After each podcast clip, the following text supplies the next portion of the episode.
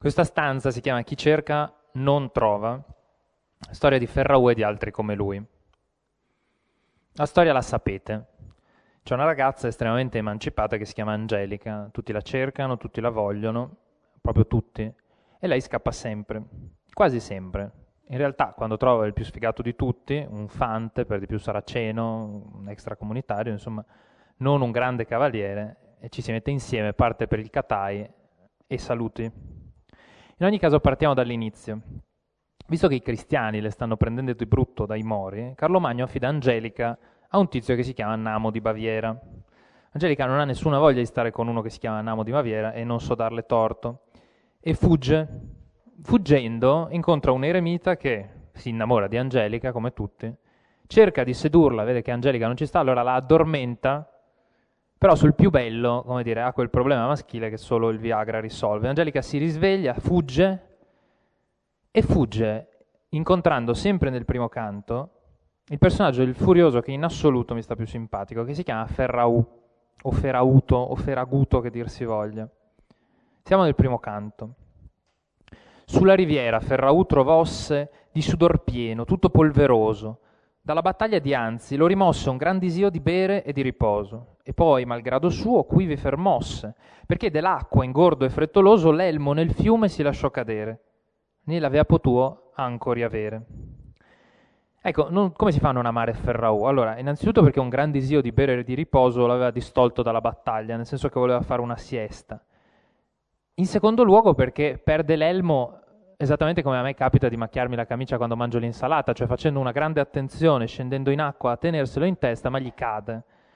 E in ultimo luogo perché in realtà quell'elmo lo sta cercando da 150 anni, nel senso che Ariosto ce lo lascia nello stesso identico posto dove l'aveva lasciato Matteo Moria Boiardo nell'Orlando innamorato.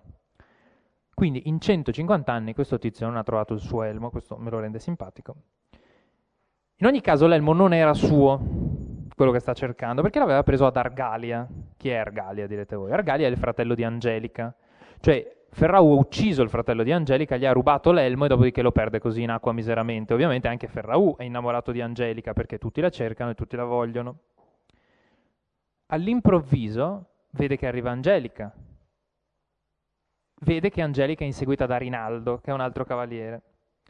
Ariosto la chiama la donzella ispaventata, in realtà eh, sappiamo che eh, Angelica era piuttosto sgamata, era tutto fuorché spaventata. Nonostante questo, la, la, la, nonostante questo, appunto, Ferrau cerca di fermarla. Quanto poteva più forte, ne veniva gridando la donzella spaventata.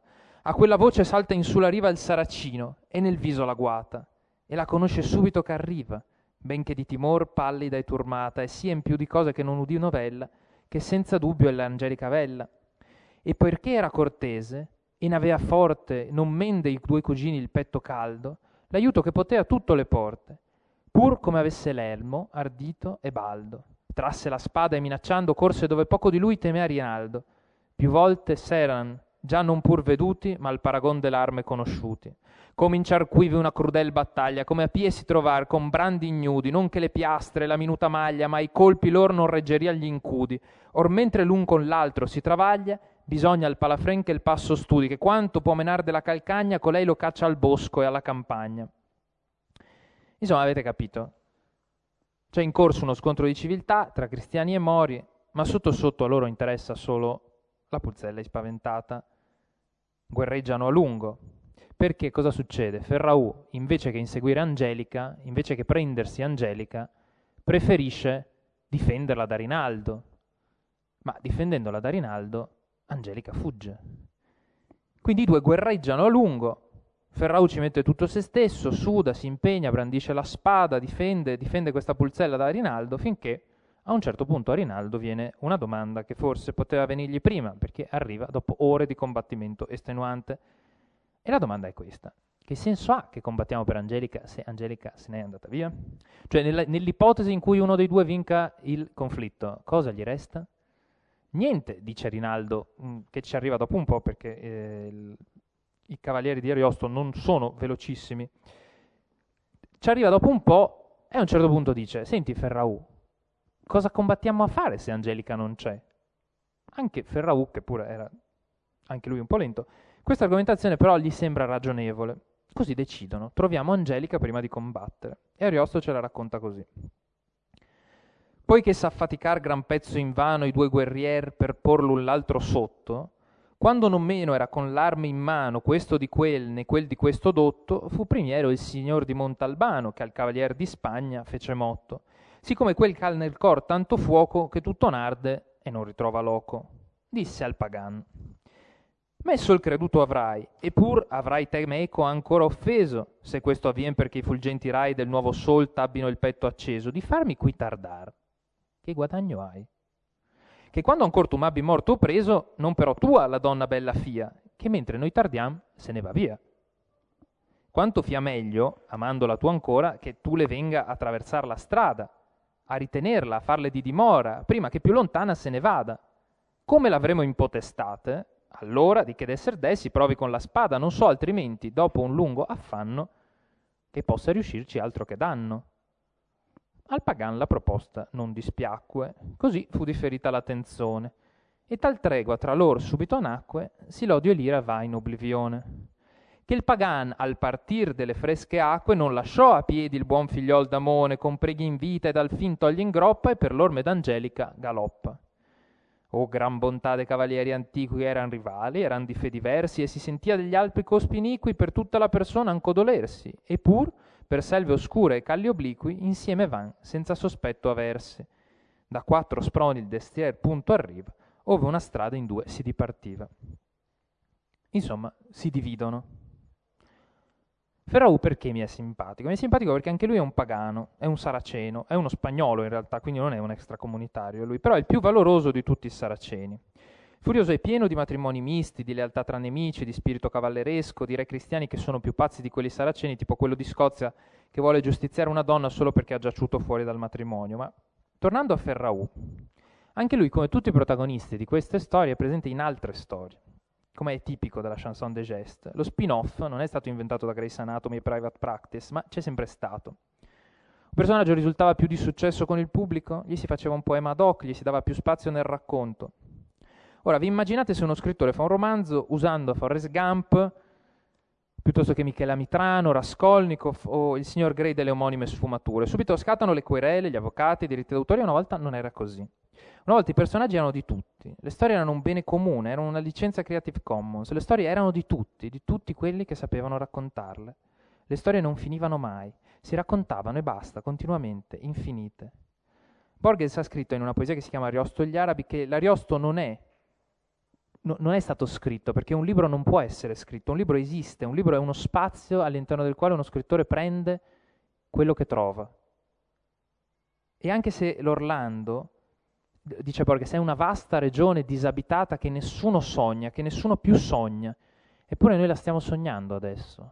Eppure adesso quei personaggi stanno tornando. Ferraù.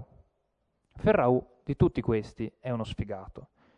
Nessuno ha mai scritto il Ferraù furioso, non ha scritto neanche il, il, il, il Ferraù innamorato.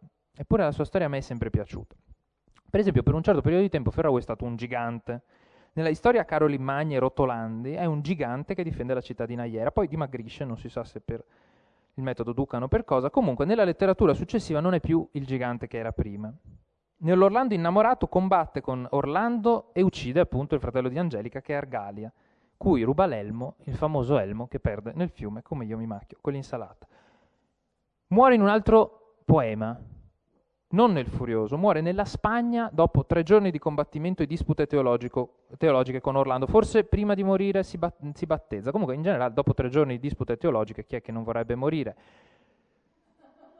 Poco importa, ovviamente, che per una certa asincronia di questi poemi è morto 200 anni prima che questo poema fosse scritto ed è morto 150 anni prima di fermarsi sul greto del fiume a cercare l'elmo.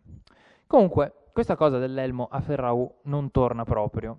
Cioè, non ritiene proprio possibile stare senza elmo, non, non, lo trova dignitoso. È come andare un po' alle corse di Ascot senza cappello, avrà avuto timore di essere chiamato a ma come ti armi con Enzo Miccio, non lo so, ma quel che è certo è che più che una questione di sicurezza è proprio una questione di estetica. Cioè non si può stare senza elmo. E quindi c'è una specie di destino che lo attira sempre in questo maledetto fiume dove ha perso l'elmo 150 anni prima e si rimette a cercarlo. fin quando qualcuno non lo sorprende. Pur si ritrova ancora sulla riviera, là dove l'elmo gli cascò nell'onde. Poi che la donna ritrovar non spera, per aver l'elmo che il fiume l'asconde, in quale parte onde caduto gli era, discende nelle estreme umide sponde, ma quello era sì fitto nella sabbia che molto avrà da far prima che l'abbia. Con un gran ramo d'albero rimondo, di che aveva fatto una pertica lunga, tenta al fondo, ricerca fino al fondo. Né loco lascia ove non batta e punga, mentre con la maggior stizza del mondo, tanto l'indugio suo qui vi prolunga, vede in mezzo al fiume un cavaliero insino al petto uscir d'aspetto fiero era fuorché la testa tutto armato e aveva un elmo nella destra mano. Aveva il medesimo elmo che cercato da Ferraù fu lungamente invano. A Ferraù parlò come adirato e disse, oh mancator di fe marano, perché di lasciar l'ermo anche t'agrevi, che render già gran tempo mi dovevi?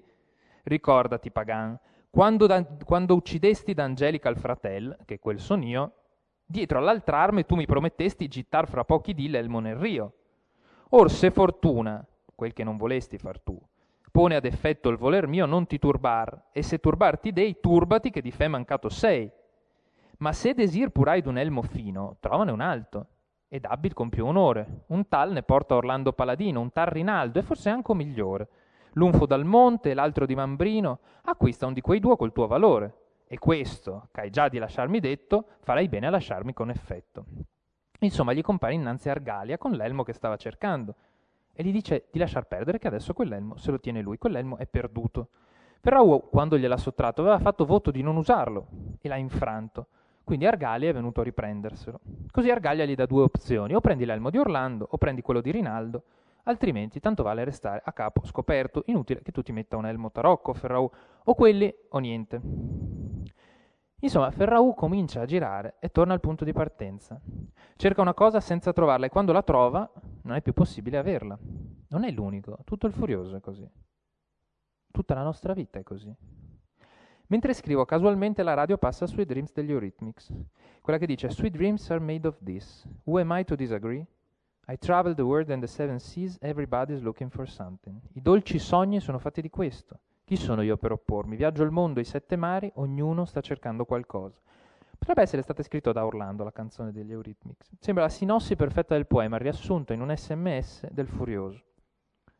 Ho viaggiato il mondo e i sette mari, ognuno sta cercando qualcosa. Ma questo non è l'unico motivo per cui ho trascritto questo testo, per cui ho intenzionalmente divagato, ho aperto una parentesi, l'ho trascritto perché è successo davvero casualmente mentre scrivevo queste righe. È successo a caso, tutta la vita è divagare. Cioè la canzone prima non c'entrava niente, era Giorgia che ti portava su e ti lasciava cadere, quella dopo era Eus e ti pego, in mezzo c'era questa, che è perfetta per quello che stavo scrivendo. Questo è il motivo per cui mi piace Ferraù e l'ho capito casualmente. Cioè perché hanno trasmesso questa e non Viva la mamma? Le cose accadono, dice Ariosto. Chi, c- chi cerca non trova. Le cose succedono indipendentemente da noi, le storie succedono, le nostre vite sono piene di eventi densi di conseguenze quanto imprevedibili. Il nostro grande amore si incontra in un momento, un momento solo, un momento esatto. Poteva non accadere, forse no. Comunque è accaduto ed è bastato un attimo perché le nostre vite fossero per sempre diverse. Stiamo facendo una cosa con un obiettivo, ci impegniamo e ce ne succede invece un'altra. E nonostante questo mica stiamo fermi, no? Ci affanniamo, continuiamo ad andare perché finiremo da qualche parte, forse non nel luogo esattamente dove vogliamo andare, ma da qualche altra parte. È tutto così furioso, eh? Non è il solo povero Ferrao, facciamo una breve lista. Allora, il povero eremita narcotizza Angelica con uno scopo che avete capito che non ottiene per problemi maschili. Astolfo insegue un contadinello che gli, rub- che gli ha rubato il cavallo rabicano, non trova il cavallo ma capita nel palazzo di Atlante cercando il cavallo. Angelica sfugge agli altri ma finisce a Buda, che non so dove sia, dove la offrono in pasto a un'orca marina. Orlando vuole muovere guerra a De Buda, ma il vento lo porta ad Anversa. E quando poi scappa ad Anversa per arrivare a Buda non non trova più Angelica, ma c'è un'altra ragazza, Olimpia, che deve essere indata in pasta a quest'orca che non aveva ancora mangiato. Mandricardo cerca Orlando, ma trova invece Doralice, vi immagino cosa facciano Mandricardo e Doralice, per cui si dimentica della guerra.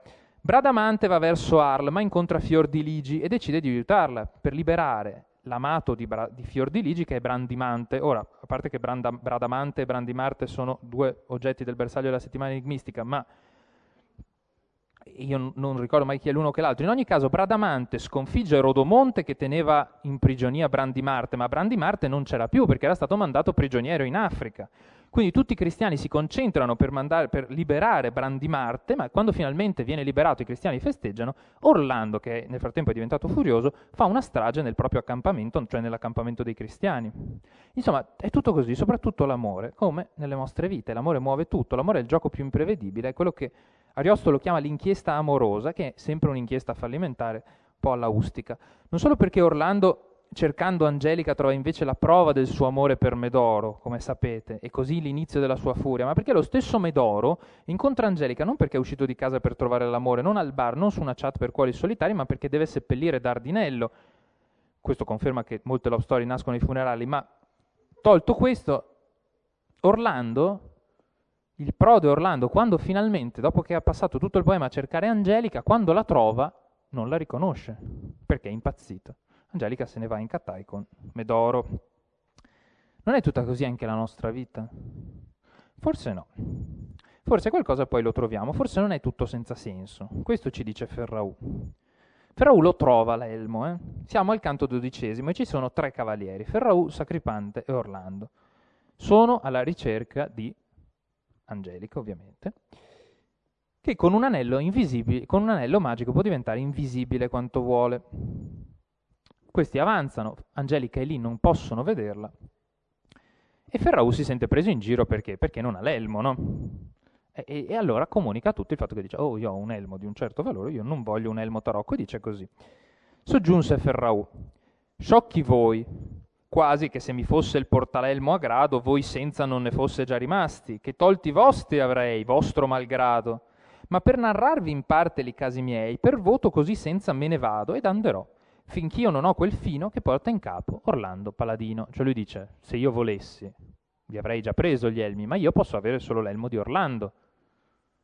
Ferraù ha davanti proprio Orlando, anche se non sa che è Orlando. E così si parla, si vanta apertamente di averlo già incontrato, dice io Orlando l'ho già incontrato, ma pff, gli do un po' di tempo perché non gliel'ho preso per capriccio, io sono molto più forte di Orlando nel combattimento, Orlando mi fa un baffo, a lui Orlando, insomma, avete capito che è un po' predisposto ai 5 minuti, allora si arrabbia, si svela, lo sfida, si toglie l'elmo per non avere più alcun vantaggio nel combattimento. Combattimento che tra l'altro può essere eterno, anche più lungo delle dispute teologiche dell'innamorato, perché entrambi i nostri eroi sono infatti invulnerabili. Ferraù può essere ferito solo all'ombelico e Orlando solo sotto le piante dei piedi. Sembra una questione di preliminari o di petting più che un combattimento vero e proprio.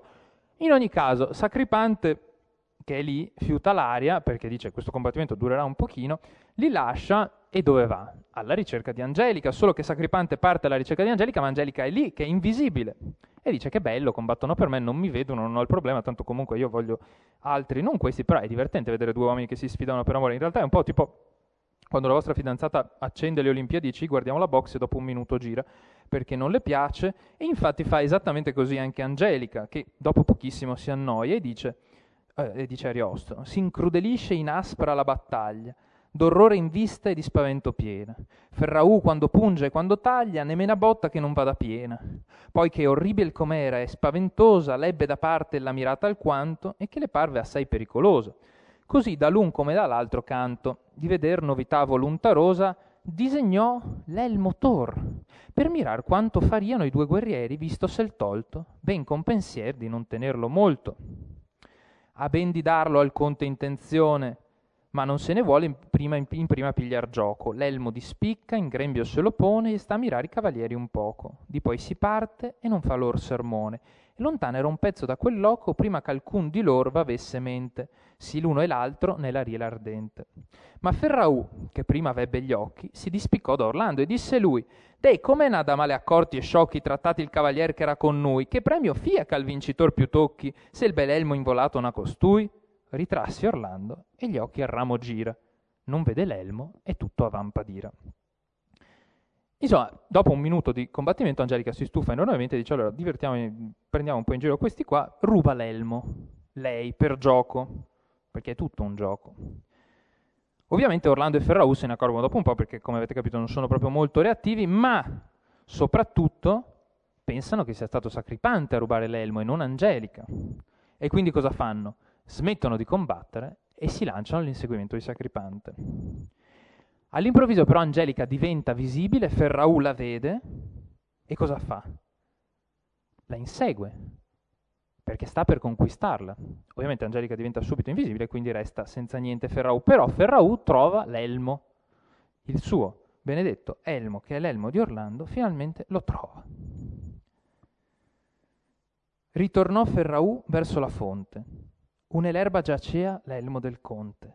Lo riconobbe, tosto che Mirollo, per lettere che aveva scritte nell'orlo, che dicean dove Orlando guadagnollo e come e quando e da chi fede porlo armosse nel pagan il capo e il collo, che non lasciò, pel duol che avea, di torlo. Pel dol che avea di quella che gli sparve, come sparir soglion notturne larve. Poi c'allacciato sal buon elmo in testa, avvisogli è che a contentarsi a pieno, sol ritrovare Angelica gli resta, che gli appare di spar come un baleno. Per lei tutta cercò l'alta foresta, e poi che ogni speranza venne meno, di più poterne ritrovare vestigi, tornò al campo spagnuol verso Parigi. Insomma, trova quest'elmo finalmente, cerca un po' Angelica nella foresta, a un certo punto dice, vabbè, insomma, mi sembra che sia già passato parecchio tempo, questa compare di spare con un baleno, torniamo verso Parigi. Insomma, Ferraù trova quello che cerca, quasi.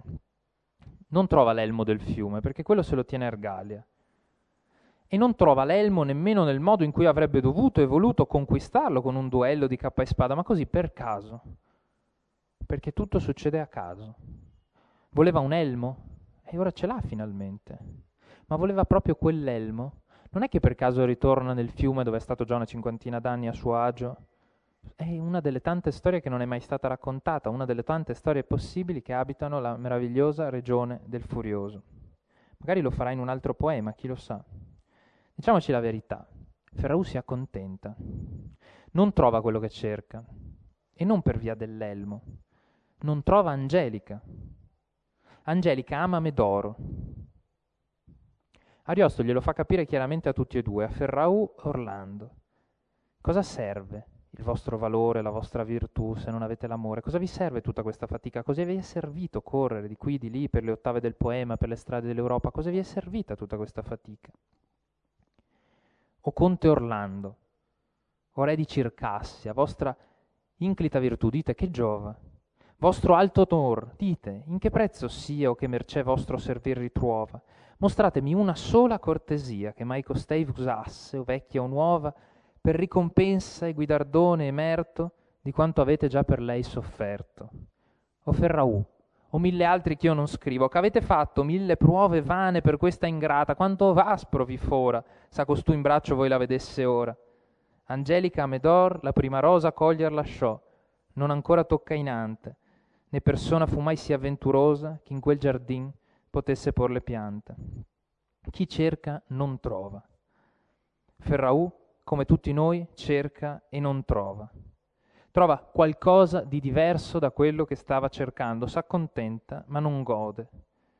Forse, forse il gioco di Ariosto è proprio questo, ed è per questo che è così simile alla vita, non tanto perché il senso sta nella ricerca, perché forse nella ricerca sta la vanità e l'umanità sta nella vanità, ma proprio perché il significato della vita è forse troppo importante, forse Ariosto ci insegna a imparare a trovare, a trovare anche quello che non si stava cercando.